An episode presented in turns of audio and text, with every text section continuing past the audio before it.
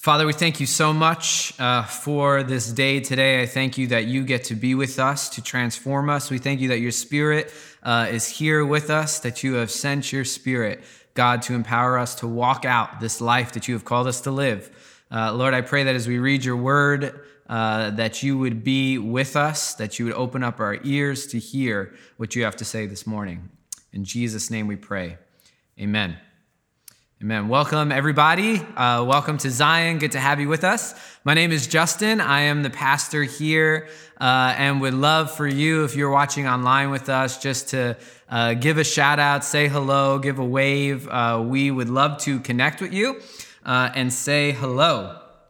Um, we are uh, this week in a part two of something I talked about last week, which was just this mini series before we get into our longer series. If you're here last week, uh, you heard about it, you know what I'm talking about. If you weren't, highly suggest after this one, go back, listen to last week's. These are uh, kind of married together. Uh, it's hard to go through one without really understanding the other. So I, I, uh, I, I want to uh, advise you to go look at last week's. I think it would be really helpful. Um, but last week we talked about generational curses breaking the curse. This week, we are talking about forming new habits. Uh, and this is all a lead in to our next series, uh, which is I'll get into a little bit later. Um, so, like I said, last week we covered generational curses and their misconceptions. I know uh, there was a lot to process for some of us in our church last week. I think that's great to process, sit down with the scripture, really search them out, search your heart uh, and begin to go to God and um, allow Him to do His work. Uh, we went over how Jesus took the curse from us and then invites us, uh, He is, has invited us into a journey uh, to change our daily habits, to change our lifestyle. The Bible talks about this literally everywhere. Uh, wherever you read in the New Testament about what the Christian walk looks like, it talks about this, and it talks about it in a lot of different terms and a lot of different phrases and sayings. They're all really saying the same thing in many different forms. Uh, and so I decided since we anchored ourselves in Galatians last week, I figured I'll just stay with Galatians to continue with that train of thought this week uh, to help for some continuity.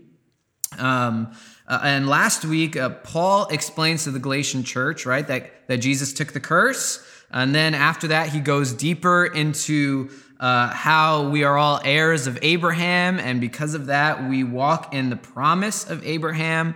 And through that, we are now free from our sinful slavery. We have this newfound freedom in God, where we are no longer slaves to sin. And then Paul gets to the point where he gives a big reveal. How do I live a life worthy of the gospel?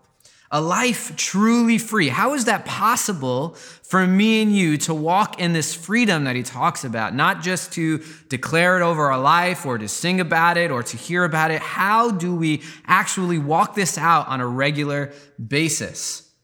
Now that I am free from the curse, from, from death, from sin and the curse of sin and death, how does my life change? Well, Paul gives the simplest of answers. In Galatians chapter 5, he's winding down this letter to the Galatian church and he's kind of giving them this is the answer. This is what you need to do to, to do everything that we've talked about, to really walk out this life, to live in this freedom and the promise. This is, this is it. He says in Galatians 5, chapter 5, verse 16, uh, he says, But I say, walk by the Spirit, and you will not gratify the desires of the flesh. This is one of my favorite uh, scriptures in, in, in the Bible, and I already hear everybody making fun of me because I say that all the time. But uh, I have a list of five scriptures that I try to read every single day. And these are scriptures that ground me to remind me of what I need to uh, do. Every day I wake up with a new set of issues, a new set of anxieties, a new set of stressors, and a new set of temptations. And there are several verses I read every day uh, to recenter my life, my mind on Christ, and remind me of what is most important. This is one of those verses because of all of its implications. Uh, it is something that I need to be reminded of daily, and it helps me. The Spirit uses it on a regular basis to bring me back to God, to center myself on Christ. And so Paul kind of answers this question How does your life change? How do you stop giving into the old nature that leads to death? His simple answer is walk by the Spirit. Walk by the Spirit. If you walk by the Spirit, the desires that used to rule your life, right, these actions and these habits will no longer be the deciding factor in what you do. We have all uh, of these desires every single day that we walk, that, that we wake up with, that we want to do this, we want to do that. And it seems like if we conquered yesterday, we wake up with a, a fresh, new uh, plate of desires put in front of us. Uh, and, and Paul's answer how, how do we not give in? How do we not gratify these desires every single day? How do we stop saying yes to these wrong desires and say yes to Jesus on a regular basis? Well, that is walking by the Spirit, he says. Now, here's the real question What does it mean to walk by the Spirit? What does that mean? One other word that's used in translations that I think sheds a lot of great light on, on this is instead of walk by the Spirit, it says live by the Spirit. The picture, I think, starts to get clearer. And as we go on, the picture is going to get more and more clear on what this means. What Paul is inviting people into was not a moment, but a completely new lifestyle that was ruled, that is ruled by the Spirit. You know, and that's why uh, you know, when we think of generational curses or we think a lot uh, of Christian walk, a lot of times we collapse everything into a momentary miracle and we kind of live on these miracles, these different altar call experiences where it's like, I'm going to do terribly for six months or for a year, and if I get on a retreat, uh, if I get to an altar call, if someone prays over me in, in this way, if I break a generational curse, then I will have a momentary experience, a miracle, and that will fix my problem.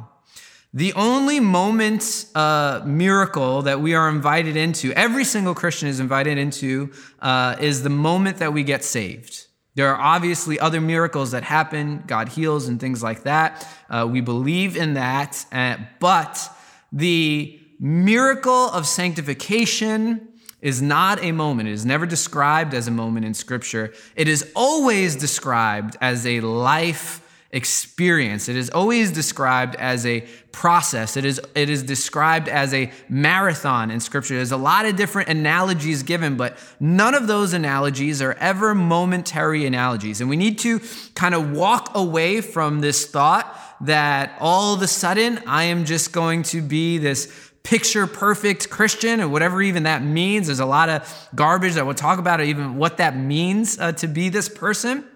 Uh, throw those away uh, and realize that God does not invite you into a moment of change. God invites you into a new lifestyle where change and transformation happens every single day. So that in a year from now, and five years from now, and 10 years from now, you can look back and say, Man, Lord, I am a different person.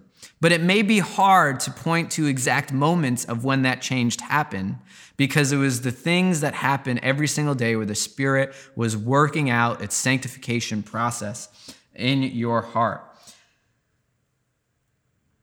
And so, even though this is very simple, um, it's actually not going to be easy. It's not going to be easy to jump into this new lifestyle. Uh, Paul paints a more clear picture in verse 17 as he continues with what does this mean? What, is it, what does it mean to walk by the Spirit? He says in verse 17, chapter 5 of Galatians, For the desires of the flesh are against the Spirit, and the desires of the Spirit are against the flesh. For these are opposed to each other to keep you from doing the things you want to do. I want us to continue to remember this truth. It's going to be uh, really important, but I think it's a foundational truth about God and about what He invites us into. It is simple truth, but it is very hard to do. I want you to remember that. This is a simple truth. It is simple to understand. Walk by the Spirit. This is a lifestyle we're being invited into, but it is very hard to do.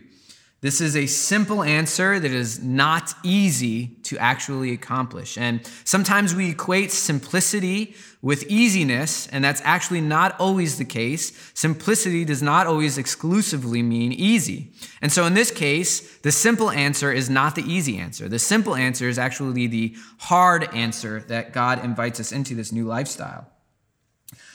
See, what Paul's describing here is that the flesh or our desires, our natural desires, the natural things that we want to do, the things that from birth we find ourselves doing, lying, stealing, cheating, all of these things. I mean, you, for those of you who, um, Remember your high school, your teenage years. Just think about all the crazy desires that you have, so much drama in high school. If you're in high school, I just don't worry, it will end at some point. There will be some balance to your hormones and to your life. You'll be able to grow up and, and feel like you're not dealing with drama every five seconds. But for a lot of us, we can remember those times and think, like, man, I just was full of so much, in Christian lingo, flesh, full of so much impure desire and to even think about not fulfilling those things, it just seemed impossible. In fact, the world uh, labels human beings as animals and uh, calling us uh, having animal instincts because what that does then is it reshapes our mind from saying these aren't desires that we can say no to, these are desires that are so strong we just have to say yes to them. So the world's answer is there is no answer. We are animals. These are our desires, and we are going to give in to our desires. And the faster you realize that we are all full of animal instinct, the more you will just accept your sinful nature. But God says, no. That is, that is the sin uh, that is part of our disconnected relationship with God. That is what has happened. And here is the answer for that desire.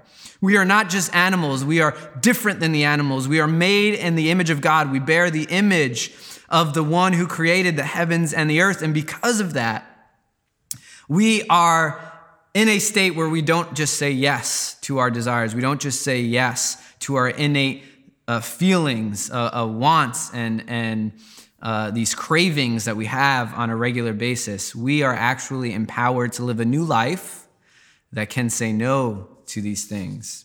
A new life that is simple, but also very hard.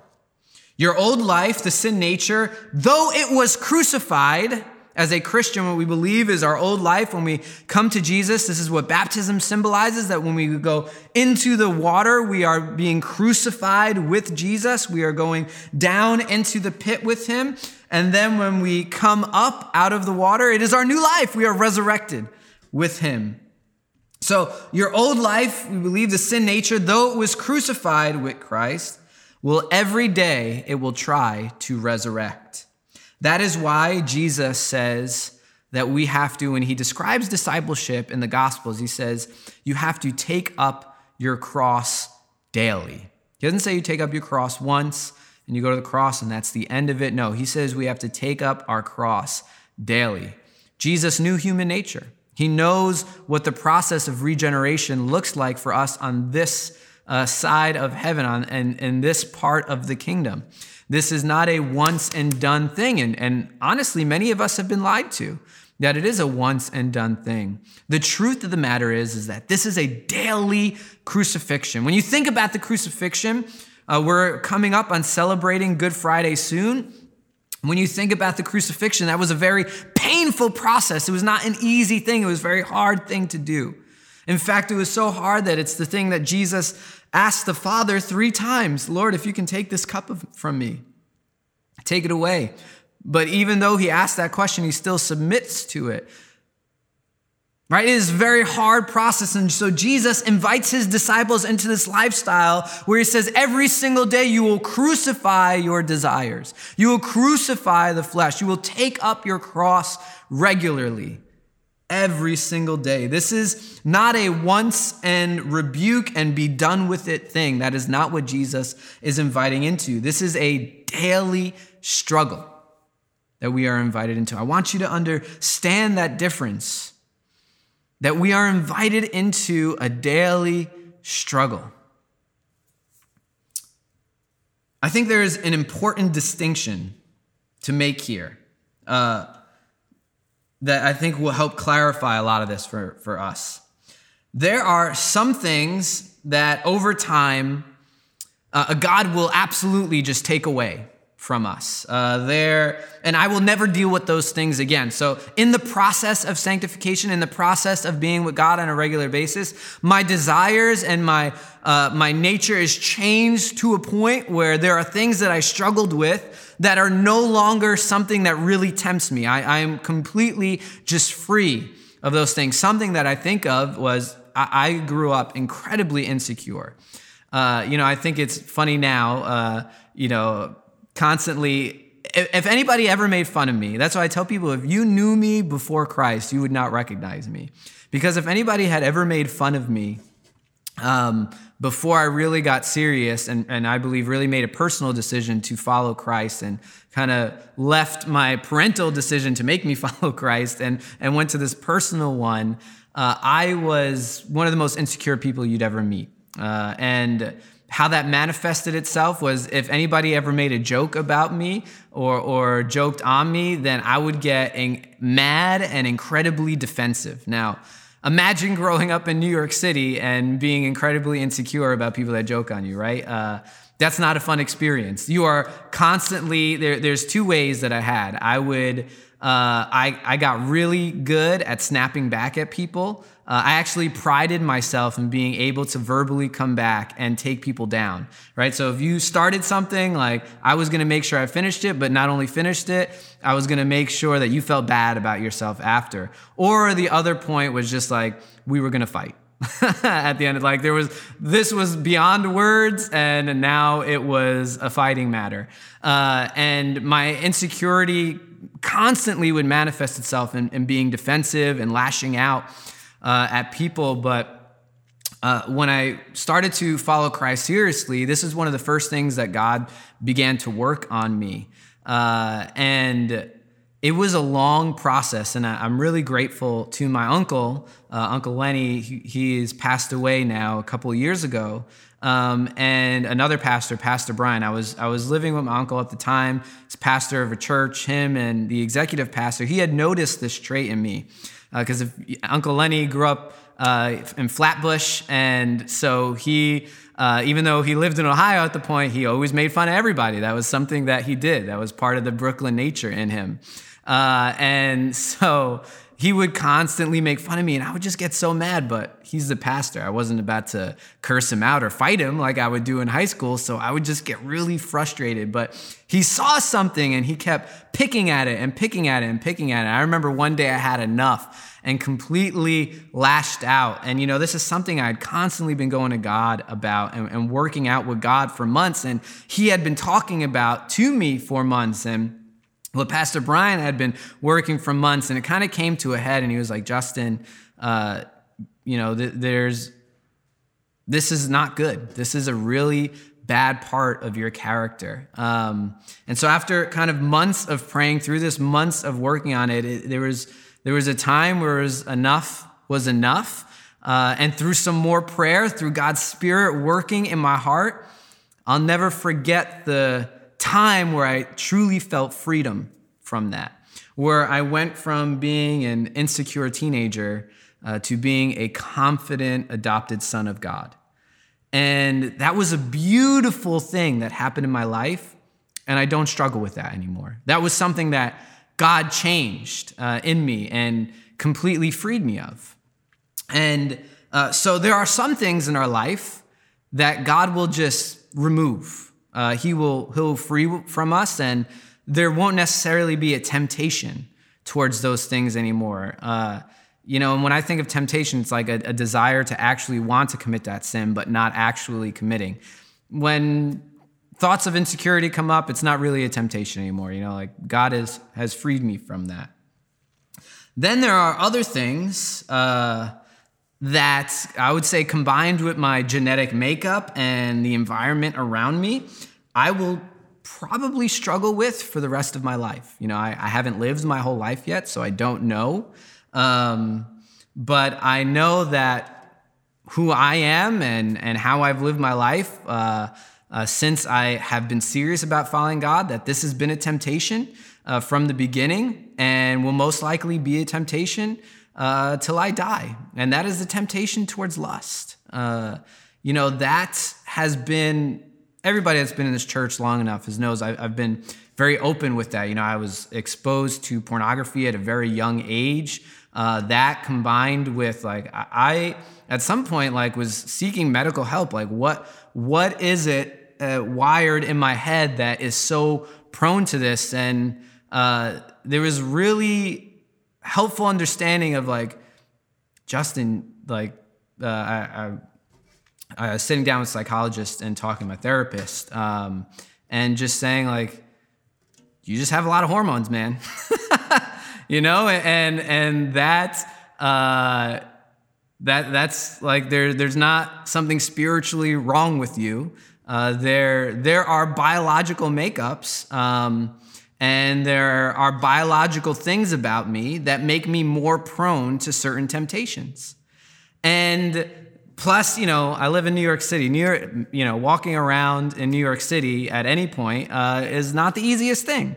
Uh, and so there, there are things around me that the time that we live in, right? These are these are things that make the temptation even higher, that, that make temptation all around you. Uh, and so realizing that just because uh, I'm like there, there's some biology at work, there's envir- you know, environment at work. I think uh, the the more psychological way of saying this is nature versus nurture. Um, is that doesn't give me the excuse to sin, but it helps me realize that there is temptation and things that I am going to struggle with for the rest of my life, and God will walk me through that for the rest of my life. God will be with me in that. And I can learn in my failure. I can learn uh, in being with Him that what? He is faithful. He is faithful. He has been faithful in every single time I sinned in this area since the time I was very young. I, I, some of my first memories are memories of struggling with these temptations. That God has been faithful from the time I was just a little boy to this time now. That God has been faithful in my failures. God has been faithful throughout my entire life. And He has taught me in that process how to be more faithful towards Him in the midst of my temptation.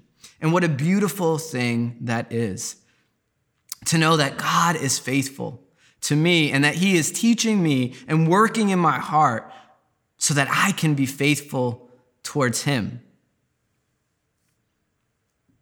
You know, for uh, when I think about my my struggle with insecurity, I, I realize that God used my uncle, He used prayer, and He used uh, Pastor Brian. These kind of three things to really work this out and it no longer was a struggle anymore, but for my struggle with lust, uh, God has used a therapist. He's used my friends. He's used my accountability partner, and He's used scripture on a regular basis to make me walk well and to help me be faithful towards Him. Uh, and we have to realize that, that, you know, a lot of times, uh, again, we, we are just looking, what is the out? You know, for instance, I think another thing uh, that I hear often is around depression. I know people that have struggled with depression and they are completely free from it. And that is like my insecurity is, is not a temptation for them anymore. I also know people that have struggled with depression and they struggled with depression their entire life until the day that they died. And neither one of those people is more of a Christian than the other. So I, I want us to shed that falsehood there but what happened was uh, one person, yeah, they got free of it. The other person learned about God's faithfulness within their depression and learned how to be faithful to God when they were going through depression. And so there are all, God works on us all types of ways in different ways. And we can't look at one person. That's why comparison is just so unhealthy and so deadly to all of us because we are all so uniquely created. We have such unique lives, and, and God has unique things for every single one of us and a unique way of working out our salvation in us that we can't compare because. Like I said, I know people that have been free of things and I know people that have struggled with things to the day they die, but both were faithful to Jesus in those struggles or in that freedom. I've known people that they have gone through some of the worst storms in their life. They have believed God, but they have been faithful to Him through it all. The promise here is not perfection on earth. We are not promised perfection on earth. It's perfection. The promise is perfection in the new heavens and the new earth that we are helping establish through God's kingdom. And I, I, think this next text will actually help us unpack this thought a little bit more as, as Paul goes on in verse 18 to 24. He says, But if you are led by the Spirit, you are not under the law. We talked about the law last week. Now, the works of the flesh are evident sexual immorality, impurity, sensuality, idolatry, sorcery, enmity, strife, jealousy, fits of anger, rivalries, dissensions, divisions, envy, drunkenness, orgies, and things like this. I mean, he has named pretty much everything under the sun here. I warn you, he says, as I warned you before, that those who do such things will not inherit the kingdom of God. But the fruit of the Spirit is love, joy, peace, patience, kindness, goodness, faithfulness, gentleness, self control. Against such things there is no law. And those who belong to Christ Jesus have crucified the flesh with its passions and desires. I used to look at this passage as a list of things to do and not to do. And I realized uh, that's actually a really unhealthy way of looking at this passage. And it will produce a lot of frustration in you. Now, what I see them as is what Paul has them here. They are a list of outcomes. They are outcomes of the life I am choosing to live every single day. When I choose to live a life of the flesh, these are the outcomes I should expect. I should expect sexual immorality, impurity, sensuality, idolatry, sorcery, enmity, strife, jealousy, fits of anger, rivalries, dissensions, divisions, envy, drunkenness, orgies, and if I missed anything, things like these. That is what I should expect. Those are the outcomes of a life of the flesh. Those are the outcomes of choosing to get up every day and not crucify myself to not pick up my cross, but instead to just live by the flesh. I'm going to do what I want. I'm going to live in unlimited desire and do what I want and not walk by the Spirit. Those are the outcomes of that life. You know, another distinction there's a big difference between temptation and actually committing the act of sin. That I, there, what Paul says here is if we are continually in this sin, then we won't inherit the kingdom of God. But the struggle, the temptation towards sin is completely different. We can be faithful to God and experience temptation every single day. And this is the answer that Paul gives. When I choose to live a life of the Spirit, he says, these are the outcomes that I should expect love, joy, peace, patience, kindness, goodness, faithfulness, gentleness, self control. And against these things, there are no law. Nobody ever outlaws these things. Right? When I walk by the Spirit, an outcome of being with God is self control. I used to not have any self control when it came to my sexual desires. Now I have self control. Yes, it's a temptation. Yes, it's a struggle, but God has grown me in my self control. He has grown me in my faithfulness towards him. When people speak unkindly to me, he has grown me in my patience. He has grown me in my joy when I'm going through tests and trials and I am sitting in a place of depression. I have had the joy of God because he has grown me in that. When I walk by the Spirit, these are things, these are the outcomes of that lifestyle. See, what this does when you think about it this way is it lifts off the weight of self change. I do not change my desires. The Spirit does that. What I do is stay faithful to spending time with Him. Right? So, uh, I used to pray constantly God, take away this sin. God, take away that sin. God, take away this sin. And I remember that, man, my prayer life was so focused constantly on sin, sin, sin, sin, sin, sin. It was just the thing that, that consumed my mind and my heart. But when I shifted my focus to as Jesus taught us to pray, Our Father who art in heaven, praise be to your name, your kingdom come, your will be done on earth as it is in heaven. Give us this day our daily bread and forgive us our sins as we forgive those who sinned against us. Right? When, when, I, when I think of that prayer, what is the, the only thing about sin is God help me not walk into temptation, and everybody who sinned against me, that I would forgive them. But when you, when you think about prayer, when you think about just being with God, when you think about just being with the Spirit, that is what living by the Spirit means. That's what, that's what being with God is. That, that's, when I think of that as my focus, every day, God, I am going to be with you. This is the habit formation that is going to change in my life. That, that when I wake up, I will be with you. That during my day, I will find secret times with you. That before I go to sleep, I will be with you. That throughout the day, I will, I will go through my day prayerfully, thanks, with thanksgiving on my lips at all times. When I, when I think of a life that changes, my lifestyle changes, where now every day I am with God. In that world, what does the Spirit do? The Spirit changes my desires. The Spirit puts in me self control. The Spirit works out. This is fruit of the Spirit. That means that this grows naturally from the life that I live when I live a life by the Spirit. This is not something I have to conjure up. This is not something I have to change about myself. This is not something that I have to do on my own. Instead, it is what? By the Spirit, it happens. When I walk by the Spirit, I will not gratify the desires of the flesh. Paul doesn't just say, stop gratifying your desires, and here's what all they are. Don't do those things anymore. This is not a list of rules. Paul says, be with the Spirit. Live by the Spirit. This is your new lifestyle. This is your new habit formation. This is the new thing that you are walking in. Live by the Spirit. And what will happen? You will experience peace. You will experience joy. You will experience patience. You will experience love. You will experience faithfulness. You will experience self control. All those other things, all those things of the flesh, all those desires, guess what?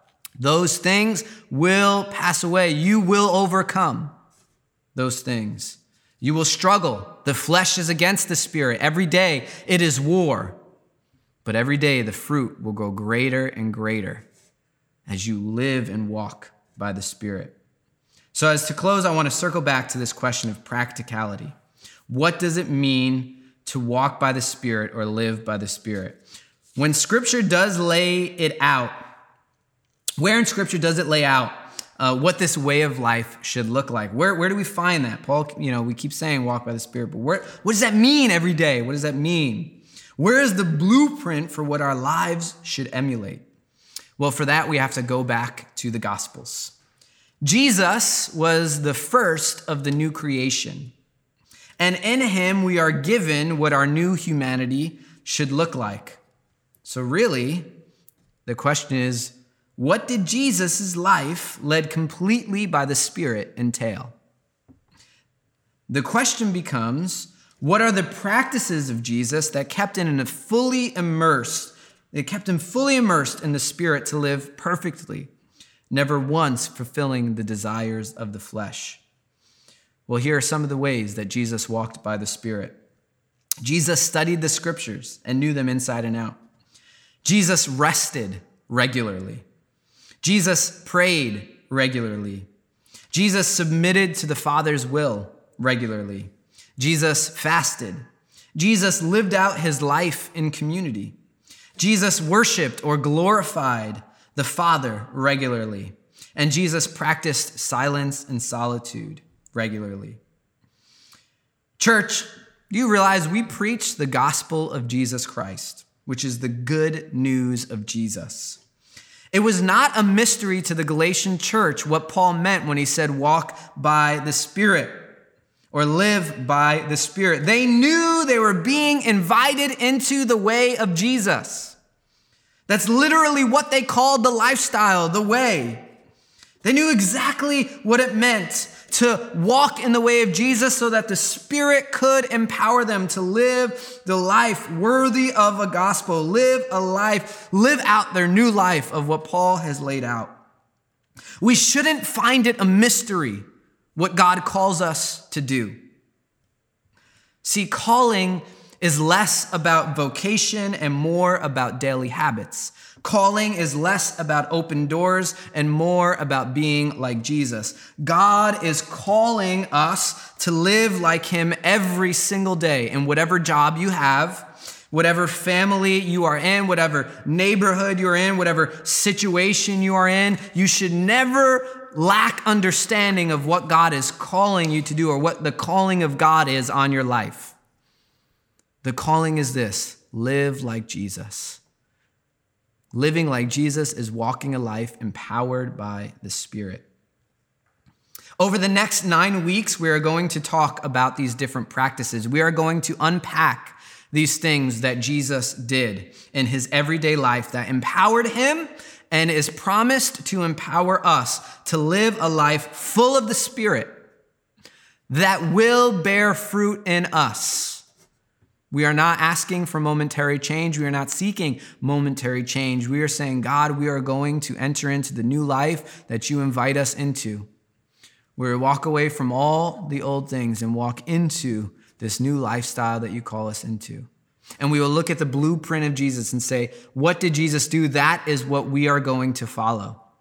And so, to walk this out together as a church, to really unpack what this means, to take away the mystery of what Paul is inviting us here into, what all the gospel writers invite us into, what Jesus invites us into, we are going to unpack this week by week together.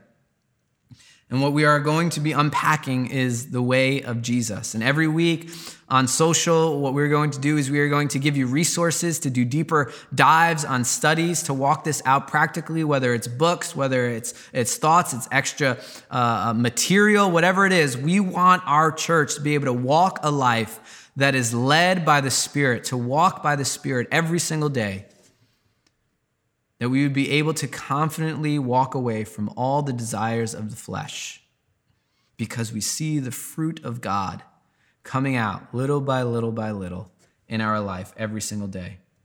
Can you pray with me?